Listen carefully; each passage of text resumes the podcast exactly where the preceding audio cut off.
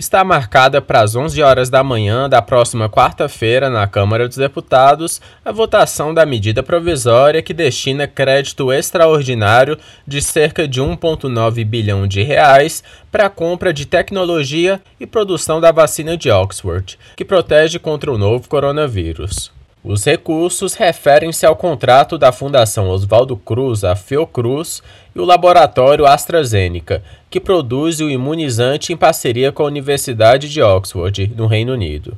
A vacina está em fase de testes com voluntários no Brasil e também em outros países. Por aqui, a previsão de produção de 100 milhões de doses do produto, que vai ser distribuído pelo Sistema Único de Saúde. Do total de recursos previstos na MP, 1,3 bilhão de reais é referente à encomenda tecnológica para a produção do imunizante.